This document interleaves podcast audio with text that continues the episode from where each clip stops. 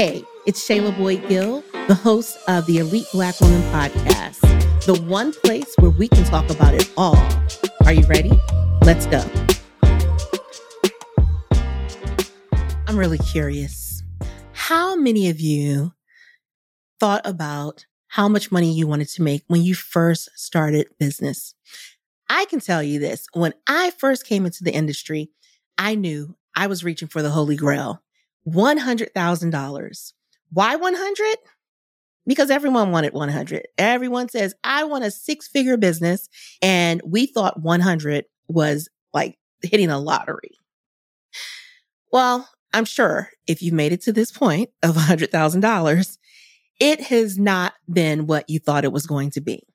As a matter of fact, what I know for sure is when I reached 100, I was like, well, what's next? Because the truth is, if you've generated $100,000 in your business, there's a very good chance there's not $100,000 in your bank account. And so we thought the Holy Grail of $100,000 was going to be, I made it. And we learned very quickly that it wasn't enough, not enough at all. And so I understood with my first business, I reached $100,000. I'm like, this is it. I am doing the doggone thing. We've had $100,000 in sales. And I definitely went bankrupt making $100,000, because if you make 100 and you spend 100, then I can guarantee you, you're broke. There's nothing left. And now today, as I'm working with women, I realize that you need so much more. And I decided one day to just go and do a little bit of research to figure out why this is a problem. Why is it not enough? The truth is, when you look at the numbers, only 12% of women entrepreneurs are actually going to reach the first initial Holy Grail of $100,000. So think about how many women entrepreneurs we have in this world right now. If you are in that 12% group, you've reached a number that many will never reach. And so it is something to celebrate, but you can't stop there. Oftentimes, I found when women got to this point of $100,000, they start spinning. And when I say spinning, it means every year you're making money. I did it. I continued to make money, but I kept hitting the same threshold of $100,000 to $200,000. So I did a little bit more homework. And I said, okay, so what really happens like beyond 100? What we've looked at lately with the numbers is only 6.2% of women entrepreneurs get to the $250,000 point in their business, in sales. So if you happen to reach that 12%, only half of you will get beyond that and get to double the amount of money that you're generating. I knew for me, the real business growth happened when I stopped trying to take the same tactics that I used to get to my first six figures. I stopped trying to use those tactics to generate another six figures. It didn't work. So everyone thinks that making $100,000 is hard. The reality, I know some people don't believe this, and it's okay. This may be you. 100,000 is easy. That's the easy part. It's really the easy part.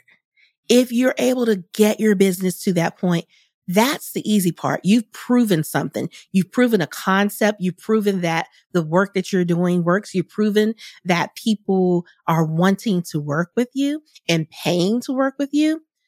But how do you get more? How do you get more? So this surprising phenomenon that's happening, which I coined as a 250K crisis, is when women entrepreneurs get to this 100 to 250 point in their business and they're not able to scale beyond that point. And typically what I notice is there are three areas where trouble is brewing. And so it's brewing in the area of your marketing, it's brewing in the area of your sales, and it's brewing in the area of team. So let's take a look at this. When I was in this place, which we're talking about now, my marketing did not exist. I happened to be able to grow my six-figure business through word of mouth services.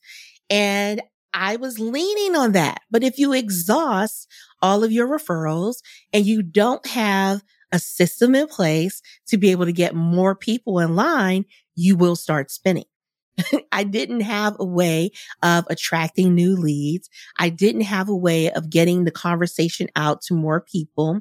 And I couldn't figure out, why is my business not growing? It felt very stagnant. And it was because I was leaning on an old system that I could no longer use. And then when it came down to my sales process, the sales process that I used to get to that first six figures, it was amazing. It worked. It got me there, but I needed to refine it. The refining that needed to happen was I needed to really take a second look at who I was selling to. I needed to take a look at what was the process of qualifying them. And I needed to take a look at, you know, what did it take for them to say yes, and making sure I made it easy enough for them to do that.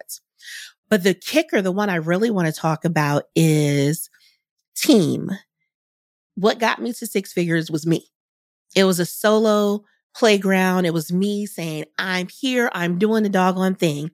You know, you hear people say, I'll do it my damn self. Well, that was me. I can do it.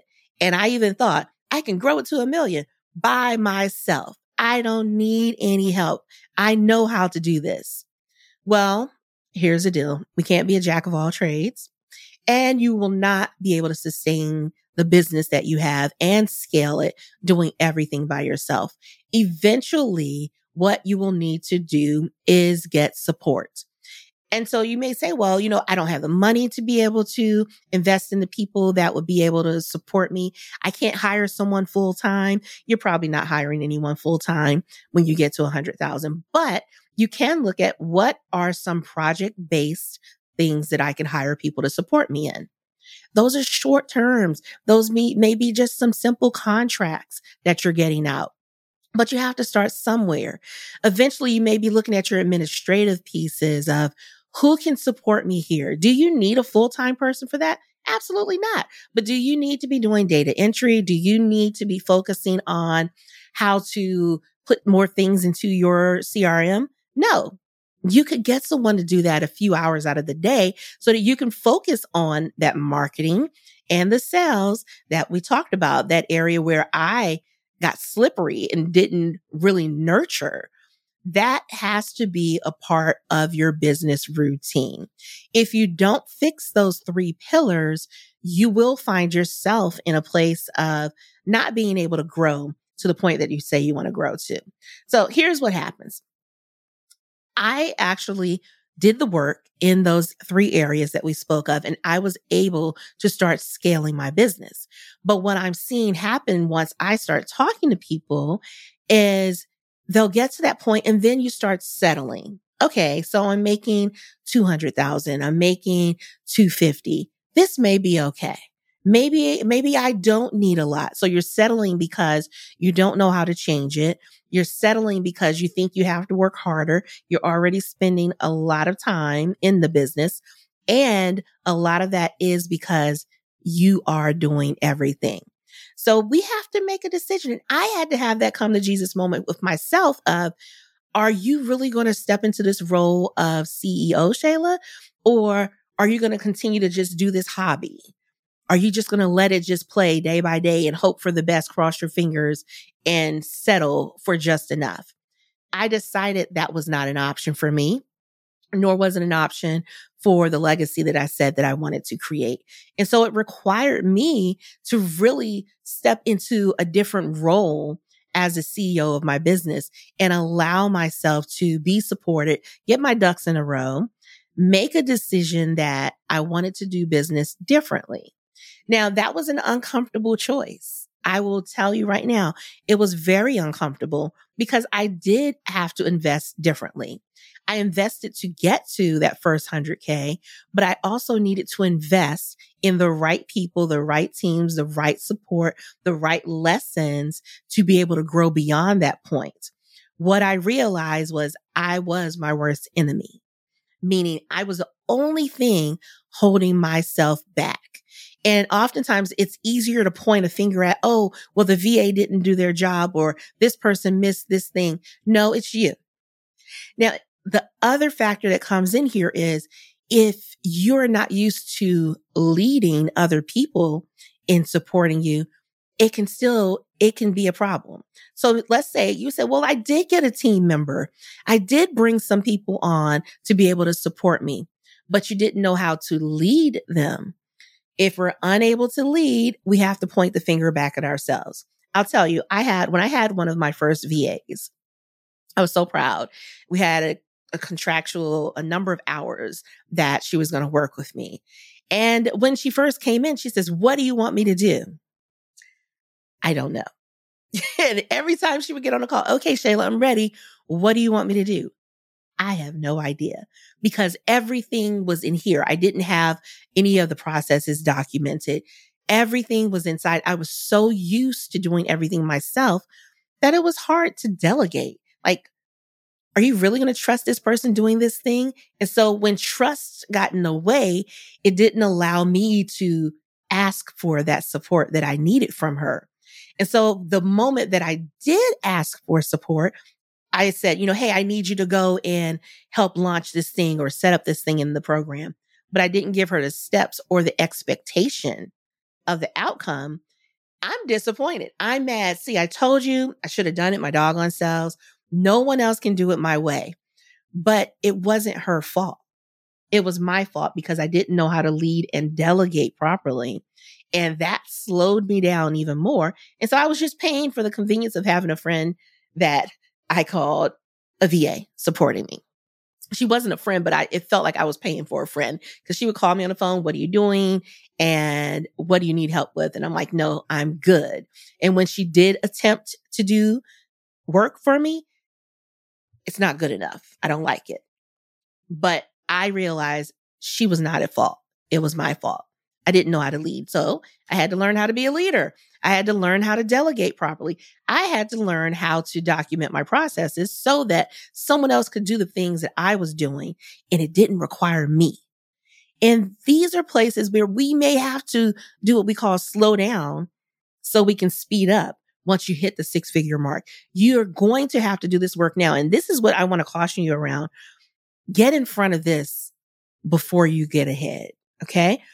Say if you're lucky enough to get past the 250 mark, maybe you get to 5, 750, maybe even 1 million. You don't want the nightmare of not having these 3 pillars curated and having the things in place that's needed, because you can have $1 million business that's not sustainable because you don't have the proper infrastructure in place to make it work seamlessly for you.